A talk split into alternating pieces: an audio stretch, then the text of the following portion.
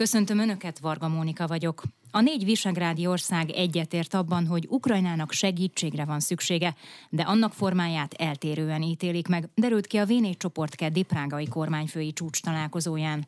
Orbán Viktor magyar miniszterelnök azt mondta, a véleménykülönbségek ellenére is van értelme és jövője a visegrádi együttműködésnek.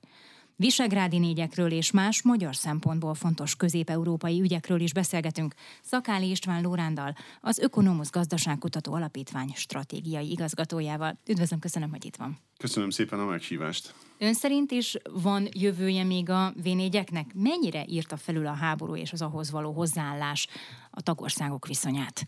Én azt gondolom, hogy teljes mértékben eh, a v van múltja, jelene és jövője is lesz és azért lesz jövője, mert ez egy racionális alapokon nyugvó együttműködés. Ezek a racionális alapok pedig a földrajzi elhelyezkedésből, történelmi sorsközösségből és a kulturális hasonlóságokból adódnak. Mindig lesznek olyan közép-európai ügyek, amelyek összekötik ezeket az országokat, amelyekért érdemes közösen dolgozni, ezekről közösen gondolkodni, és közösen cselekedni. Mert vannak specifikus, közép-európai, mondjuk azt, hogy V4-es ügyek, amelyek felülírják az ideológiai különbségeket, és azokat a véleménykülönbségeket, amelyek óhatatlanul mindenféle együttműködésben felüthetik a fejüket. Hát lássuk be őszintén, hogy egy sokkal kisebb közösség, a, a család vagy egy baráti társaság is olyan, ahol vannak véleménykülönbségek. És talán éppen attól izgalmas egy ilyen együttműködés. Mert vannak véleménykülönbségek, amelyekről érdemes beszélgetni, amelyekről érdemes gondolkodni közösen, és amelyeket adott esetben meg is lehet haladni. Ukrajna megsegítésével kapcsolatos véleménykülönbségeket én taktikai szintű véleménykülönbségnek gondolom, aminek akkor vége lesz, amikor ennek a szerencsétlen konfliktusnak is vége lesz, a, a V4-es országok akkor is itt lesznek, lesznek közös ügyeik. Tegnap is mind a négy miniszterelnök abban megegyezett, hogy, hogy az, amit Oroszország művel Ukrajnával, az egy vállalhatatlan dolog. Ugye mindannyian azt mondják, hogy Ukrajnát segíteni kell, ezen belül van véleménykülönbség, csehek, lengyelek azt mondják, hogy akár fegyverek áll, szállításán keresztül is, Magyarország kezdetektől, Szlovákia pedig az elmúlt fél évben azt képviseli, hogy elsősorban humanitárius segítséget kell nyújtani az Ukrajnának. A politikai vagy ideológiai nézetkülönbségeket is meg lehet haladni. Ugye Lengyelországban a tavalyi őszi választásokon vereséget szenvedett a Fidesz szövetségesének számító jog és igazságosság párt, és a kormányfő az Orbán Viktorral kifejezetten rossz viszonyt ápoló Donald Tusk lett, és hát a, a cseh kormányfő is a riválisának számít Andrei Babisnak, aki szintén nagyon jó viszonyt ápol Orbán Viktorral. Tehát itt azért ilyen ellentétek is vannak. Ez is meghaladható? Én úgy érzem, hogy a válasz benne van a kérdésben is. Mikor azt tetszik mondani, vagy arról beszélünk, hogy jelenleg Donald Tuskot és Orbán Viktort egy, egy világ választja el, annyira különböző állásponton vannak. Ez csak az utóbbi néhány évre igaz. Azért emlékezzünk vissza, hogy 2014 előtt Orbán Viktor és Donald Tusk meglehetősen jó partneri és szövetségesi viszonyt ápoltak egymással, és nagyon sok dolog kötötte őket össze.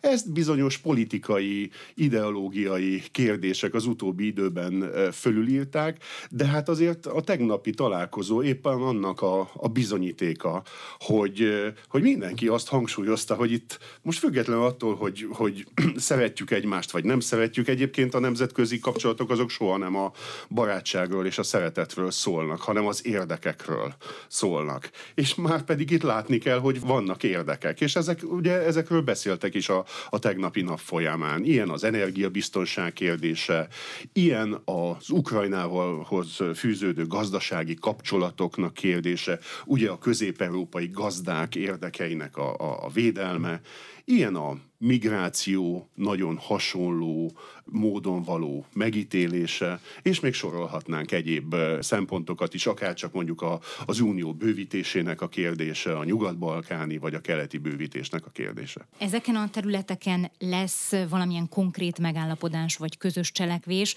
vagy ezek azok a területek, ahol még lehet közös fellépés a v között? Én úgy értelmeztem a tegnapi napon a sajtótajékoztatón elhangzottakat, hogy mind a négyen arról beszéltek, hogy a V4 az egy újabb lendületet vesz a, a, az elkövetkező e, időszakban, természetesen a konkrét közös ügyekre fókuszálva. Ilyen közös ügy Brüsszelben egy egy racionálisabb, egy jobban átgondolt, a versenyképességet kevésbé negatívan befolyásoló Green Deal-ért való, vagy zöld átállásért való közös fellépés, ugye amiben benne van az, hogy egyik ország sem kívánja azt, hogy a, a mezőgazdasági termelőit azokat ellehetetlenítsék a, a túlszabályozás által, a betarthatatlan szabályok által, pláne egy olyan helyzetben, amikor ugye az Unió megnyitotta a, a határait a, a, az ukrán gabona előtt. Látni kell azt, hogy az elmúlt héten a V4-es agrárkamarák azok közösen léptek fel, és tiltakoztak azáltal, hogy ilyen meggondolatlanul az itteni termelőket hátrányos helyzetbe hozó szabályokat fogadjanak el Brüsszelbe. A másik terület, amiben én biztos vagyok benne, hogy lesz együttműködés a négy ország között, ez a nukleáris energia kérdése. Mind a, a négy kormányfő megáll, megállapodott abban, hogy egy valódi zöld átállás nukleáris nukleáris energia nélkül elképzelhetetlen. Ugye az Unióba tudjuk jól, hogy erről a kérdésről, még akkor is az utóbbi időben úgy tűnik, hogy eh, az uniós taxonómia rendeletbe is belekerült a, a nukleáris energia, mint, mint megújuló energia, azért vannak még viták, és hát ha csak a németek álláspontját nézzük a nukleáris eh, eh, energiával kapcsolatosan, akkor rögtön látjuk, hogy ezen a területen is ez a négy ország együttműködésre van ítélve, és azt is tudjuk, hogy uniós szinten vannak szövetségek szövetségesek, gondoljunk csak Franciaországra e, e, ebben a kérdésben. Vagy a tegnap hangzott el az is, hogy a, a brüsszeli adóharmonizációs törekvésekkel szemben is föl akarnak áll, együtt lépni ezek az országok, mert negatívan érinti ezeknek az országoknak a versenyképességét. Nézzük akkor az egyik V4-es tagországot, Lengyelországot. Ugye múlt héten jelentette be Ursula von der Leyen, a bizottság elnöke, hogy az Európai Bizottság kezdeményezi a Lengyelországnak járó befagyasztott uniós források feloldását. A lengyel kormány egyelőre egy a jogállamiság helyreállításáról szóló akciótervet dolgozott ki, konkrét jogszabályokat még nem fogadtak el, de úgy tűnik, hogy ennek ellenére is feloldják a pénzek zárolását. Ön szerint miért? Elegendő akkor Brüsszelnek az, hogy kormányváltás volt Lengyelországban? Hát ez egy nagyon jó kérdés, és ez egy nagyon messzire mutató kérdés. Igen, sokáig úgy tűnt, hogy a lengyel országnak járó befagyasztott források feloldása is konkrét akciókhoz, konkrét reformokhoz köthető, és ugye azt is látjuk, hogy Lengyelországban a, tavaly októberi választások után egy olyan koalíció állt föl, amelynek nincs alkotmányozó többsége a lengyel Szeimben, és, és azt is tudjuk, hogy 2025-ig egy olyan köztársasági elnöke van Lengyelországnak, amelyik sokkal inkább köthető az előző kormányzathoz, mint a mostanihoz, és azoknak a reformoknak itt elsősorban ugye az igazságszolgáltatási tanácssal kapcsolatos reformok és ennek az ügynek a jogállamisághoz való kötése, ami egy, egy fontos követelése Brüsszelnek, de ahhoz, hogy ezt a reformot a jelenlegi kormány véghez tudja vinni, ahhoz szüksége van a köztársasági elnök támogatására is. Gondolja, ez... hogy ez nem lesz meg? Tehát elképzelhető, hogy Andrzej Duda majd megvétózza ezeket a tervezett jogszabályokat? Nem lepődnék meg. Nem lepődnék meg, hogyha a lengyel köztársasági elnök élne a vétó jogával, és ugye azt is tudjuk, hogy a, az elnöki vétó letöréséhez a szemben háromötödös többségre lenne szüksége a kormányzó pártoknak, amivel nem rendelkeznek. Tehát elképzelhető, hogy egy ilyen alkotmányos padhelyzet állna fel ennek a törvénynek a kapcsán Lengyelországban, de én azt is el tudom képzelni, hogy végső soron valamiféle kompromisszumos megoldás szülessen ebben a kérdésben, ami azt foglalhatná magába, hogy a, a jog és igazságos bíróság által talán 2016-ban megvalósított reform bizonyos elemei mégiscsak megmaradnának, de, de közben változtatások is lennének, tehát egy olyan kompromisszumos megoldás, ami adott esetben kielégíthetné az elnököt is, de ezt még nem tudjuk. Én bevallom őszintén sokáig azt gondoltam, hogy az Európai Unió bizottsága az a reform megvalósulásához fogja kötni a forrásoknak a, a feloldását. Hát, ugye hát Magyarországon a... is így volt ez. guys. Magyarországon is így volt ez, igen, csak Magyarországon e, így is maradt ez, e, miközben ugye Lengyelországban volt egy kormányváltás, és ugye Ursula von der Leyen a múlt héten járt Varsóban, ahol azt mondta, hogy végül is valami olyasmit ígért, hogy anélkül fogja felszabadítani a bizottság ezeket a befagyasztott forrásokat, itt 137 milliárd euróról van szó, ugye ez magába foglalja a helyreállítási alapnak a pénzeit, illetve a kohéziós, a normál 7 éves támogatásnak a, a forrásait is. És hát visszatérve ehhez a furcsa ígérethez, Hát ez, ez azt erősíti meg, hogy az Európai Bizottság az politizál. Tehát az Európai Bizottság politikai érdekeket érvényesít, és úgy kezeli a tagállamokat, hogy vannak preferenciái, vannak számára kedvező kormányok, és számára kevésbé kedve, kedves kormányok. Ez mégiscsak egy furcsa dolog, mert a bizottságnak nem ez lenne a dolga. A bizottságnak az lenne a dolga, hogy betartsa az uniós szabályokat, és nem a politikai kényekedve alap alapján döntsön ilyen komoly kérdésekről, mint az uniós források. Ez a Geotrendek, az Inforádió külgazdasági és geopolitikai magazinja. Vendégem Szakáli István Lóránd, az Ökonomusz Gazdaságkutató Alapítvány stratégiai igazgatója, akivel a V4 együttműködésről és más magyar szempontból fontos közép-európai ügyekről beszélgetünk. Szlovákiában március 23-án rendezik az államfőválasztást, egy magyar jelölt is van, Forró Krisztián a Magyar Szövetség, a Felvidéki Magyar Párt a Magyar Szövetség jelöltje. A felvidéki magyarság láthatóságát segíti az, hogy van saját államfő jelöltje, vagy a magyar ügyek képviseletét, mert azért valljuk be reális esélye Forró Krisztiánnak nincs az államfői poszt elnyerésére. Hát igen, látni kell azt, hogy a felvidéki magyarság eh, legalábbis a politikai képviselet terén az elmúlt 14 esztendőben nincs könnyű helyzetben. Ha jól számolom, mi már negyedik nemzetgyűlési választásokon nem sikerült eh, a Magyar Szövetség pártjához tartozó szervezeteknek képviselőt juttatni a szlovák országgyűlésbe. Most nagyon Persze, kevés hiányzott legutoljára össze. Kevés hiányzott, igen, kevés hiányzott, nagyon reménykedtünk abban, hogy ez, ez nem így lesz. Persze itt meg kell jegyezni, hogy volt egy félig magyar párt, vagy egy vegyes párt, ahogy ezt Szlovákiában a Most Hit pártot hívják, akik 2020-ig talán rendelkeztek parlamenti képviselettel, sőt kormányzati tényezők is voltak, de ez csak egy félig magyar párt, ez egy vegyes párt. Most a, a tavaly őszi választásokon sem sikerült, de most már egyik magyar szervezetnek sem bejutni a szlovák nemzetgyűlésbe, és hát ez nagyon komoly kérdéseket vetett föl a, a felvidéki magyar politikumban, akár azt a kérdést is felvetette, hogy van-e létjogosultsága az, az etnikai alapú politizálásnak.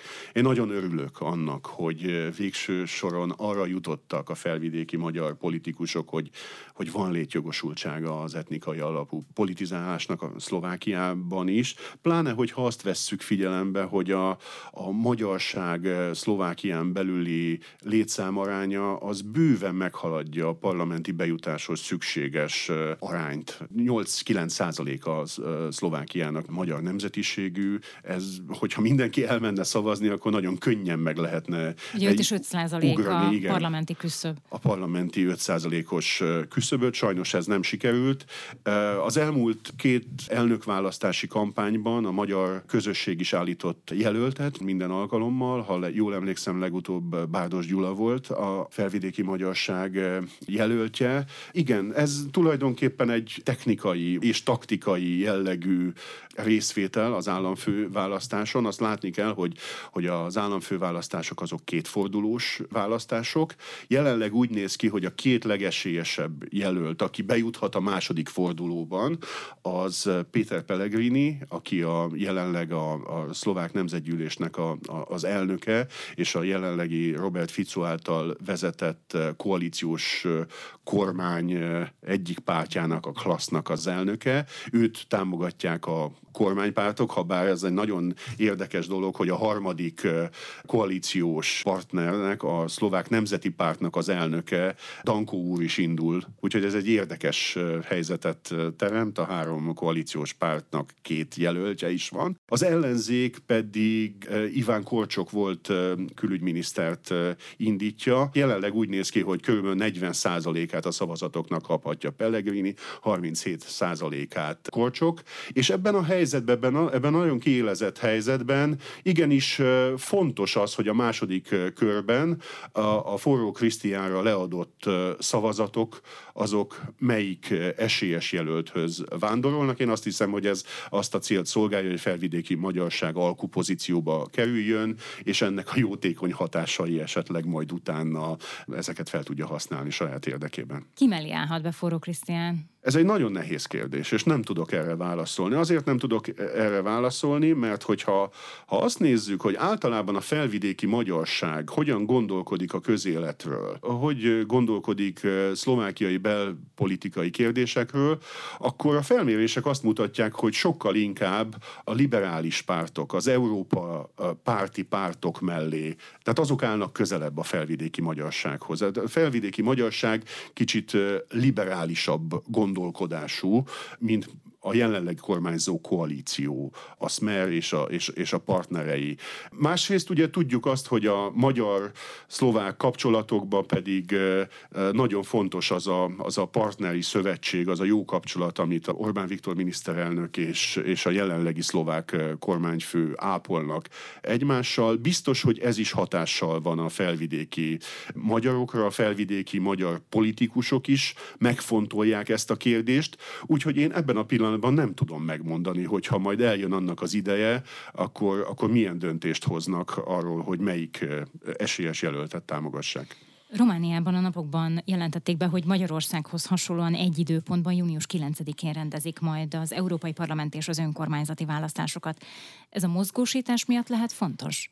Én azt gondolom, hogy ennek egy sokkal prózaibb, egyszerűbb ö, ö, oka van ennek a döntésnek. Az anyagiak? Nem, nem gondolom, hogy az anyagiak. Persze a, a hivatalos narratívában az anyagiakra és a, a, az összevont választások miatt megsporolható pénzre koncentrálnak, de aki figyeli a romániai belpolitikai folyamatokat, láthatja azt, hogy emögött más motivációk vannak. Én azt gondolom, hogy Románia az elmúlt húsz évben legalábbis a, a, a mainstream román politikai pártok nem találkoztak olyan kihívással, mint ami az utóbbi időben náluk jelentkezett, mégpedig egy nem is egy, hanem két szuverenista, nagyon erőteljes, mondhatom azt, hogy populista pártnak a megjelenése, és azt kell mondani, hogy ezeknek a pártoknak itt elsősorban az AUR nevű mozgalom a románok egységéért, és egy másik SOS Románia párt, ami mögött egy nagyon nagyhangú feltűnési mániában szenvedő Diana Sosoaka nevű hölgy pártvezető található. Tehát van két olyan szuverenista, populista szervezet, amelyik Romániában, amelyik, amelyik próba elé állítja a Nemzeti Liberális Pártot és a Szociáldemokrata Pártot, akik jelenleg is koalícióban vezetik Romániát. Sőt, van egy másik szempont is, Klaus Ioannis államelnöknek a második mandátuma lejár az idei évben. Ugye az államfői választásokra az eddigiektől eltérően szeptemberben és nem november végén, decemberben fog sor kerülni. Ez azzal van összefüggésbe, hogy Johannis elnök több alkalommal is bejelentette már igényét valamilyen Európai Uniós vezető pozícióra, legutóbb már a NATO főtitkári pozícióra is bejelentkezett, és szerintem abból indulnak ki, hogy, hogy szeptemberben fogják Brüsszelben az uniós választásokat követően a különböző meghatározó brüsszeli pozíciókat elosztani, és, és hogy ott Johannis elnöknek is legyen esélye valamit megcsípni ezek közül a pozíciók közül. De ha visszatérünk az európai parlamenti választásokra, nem csak arról született megállapodás a koalíción belül, a, a szociáldemokraták és a, a nemzeti liberálisok között, hogy egy időbe tartják a helyhatóság és az EP választásokat, hanem arról is, hogy közös listán indul ez a két párt, ami elsősorban azt a célt szolgálja, én azt gondolom, hogy ez elsősorban a liberálisoknak kedvező. A liberálisoknak és az államelnöknek kedvező, ugye az államelnököt egyébként a liberálisok adták ezelőtt tíz évvel. Azt kell látni, hogy a, a liberálisok nehéz helyzetben vannak. Úgy tűnik, hogy ha nem indulnának közös listán a szociáldemokratákkal, akkor az európai parlamenti választásokon csak harmadik helyen végeznének, ami valószínűleg azt hozná maga után, hogy hát egy, egy nagyon-nagyon komoly politikai arcvesztés és komoly vereség. A nem közös csak a... indulással ezt lehet egy kicsit kozmetikázni. Pontosan, pontosan. Nem csak, és ez, ez azt vonná maga után, hogy Johannis politikai uh, súlya az, az nagyon lecsökkenne, illetve a jelenlegi uh, liberális pártelnök Nikolaj Csukának, aki egyéb korábban uh, kormányfő volt uh, egészen tavaly uh, júniusig, valószínűleg neki a, a párt vezetésébe kerülne ez a dolog. Jelenleg úgy néz ki, hogy a szociáldemokraták mintegy 30%-át, 30%-ot kaphatnak az EP választásokon, a liberálisok és az AUR pedig fejfej mellett vannak, vannak 19-20 százalékkal. A két szélsőséges párt okán jött elő ismét a kampányban a magyarozás, meg a románozás, vagy ez minden egyes román választásnál törvényszerű. Ugye a hétvégén Márcel Csolekú román kormányfő azt mondta, hogy nem a magyar etnikumú románok ellen kell összefogni vásár, Marosvásárhelyen, hanem egy jobb városvezetés megválasztása érdekében. Más politikusokkal ellentétben ő nem akar gyűlöletet szítani azokban a román fiatalokban, akiknek magyar etnikumú barátaik vannak, és mondjuk mondjuk magyar etnikumú románokkal fognak összeházasodni, de azt is hangsúlyozta, hogy nem lesz semmilyen székelyföld Romániában sohasem. Ne legyenek illúzióink. Az, hogy a román politikában magyar ellenes hangok időről időre felütik a fejüket, ezek, ezek, ez nem csak azért van, mert hogy most van két nacionalista, szélsőséges párt, Véleményem szerint mind a Nemzeti Liberális Párt, mind pedig a, a Szociáldemokrata Párt kellőképpen hogyha az érdeke úgy hozza, ők is magyar ellenes hurokat pengetnek. Ez az általános recept. Én azt gondolom, hogy Romániában sajnos még egy jó ideig kifizetődő lesz a magyar kártyát előhozni választások alkalmával. Talán annyi, annyi, annyi lehet, hogy a jelenlegi kampányban, vagy az idei kampányokban ez egy picit hangosabb lesz, de én ebben sem vagyok teljesen biztos. A, az a kijelentés, amit ön felolvasott, a miniszterelnöktől való, az azt gondolom, hogy sokkal inkább a Marosvásárhelyi helyi választásokra, vagy helyhatósági választásokkal van összefüggésben. Ugye azt látni kell, hogy hosszú idő után, mint egy húsz év után 2020-ban Magyar, Marosvásárhelynek újból magyar nemzetiségű polgármestere lett, és hát ez az, lássuk be őszintén, ez nagyon szúrja a románok szemét. Meglátjuk, hogy az erdélyi magyar politikum mennyire tud bölcs lenni. Az Erdélyi Magyar Szövetség és az RMDS vezetése között is zajlik egyeztetés a választáson, a választásokon való együttműködésről. Milyen stratégia mentén indulhatnak a magyar erők? Ugye 2000 21-ben volt népszámlálás, és kiderült, hogy 10 év alatt mintegy 200 ezer fővel csökkent az erdélyi magyarságnak a, a létszáma. Kicsivel haladják meg az egymillió főt. Az er-, erdélyi magyarság politikai képviselete eddig is eléggé pengeélen táncolt, 5 százalék, 6 százalék körül mozgott, úgyhogy most ebben a, ebben a helyzetben azt gondolom, hogy az összefogás mindennél fontosabb. Az RMDS ugye az a szervezet, amelyik, hát hogyha a politikai súlyt nézzük, akkor nagyjából az erdélyi magyarság 90 vagy 90 százalék fölötti részét tudja megszólítani, de az Erdélyi Magyar Szövetség is, amelyik a, a, a fennmaradó részt közösen tudjanak fellépni, és olyan stratégiákat képviseljenek ezeken a választásokon, amelyek lehetővé teszik azt, hogy minél több magyar képviselőt, minél több magyar polgármestert pozícióhoz juttatni. Ugye ez úgy néz ki, hogy azokon a településeken lesz csak külön Erdélyi Magyar Szövetség által állított lista, ahol olyan nagy arányú a magyar többség, hogy ez nem veszélyezteti a magyar képviseletet. Ahol nem ez a helyzet, ott pedig tudomásom szerint arra törekszenek, hogy, hogy közös képviselői listát állítsanak, és közös polgármesterjelölteket állítsanak, illetve az Európa Parlamenti választásokon is közös erdélyi magyar lista, tehát RMDS és az a Erdélyi Magyar Szövetség által közösen állított listán fognak szerepelni az erdélyi jelöltek. Szakál István Lorándot, az Ökonomusz Gazdaságkutató Alapítvány stratégiai igazgatóját hallották. A beszélgetés és a korábbi adások is elérhetők az infostart.hu oldalon. Köszöni a figyelmüket a szerkesztő műsorvezető Varga Mónika.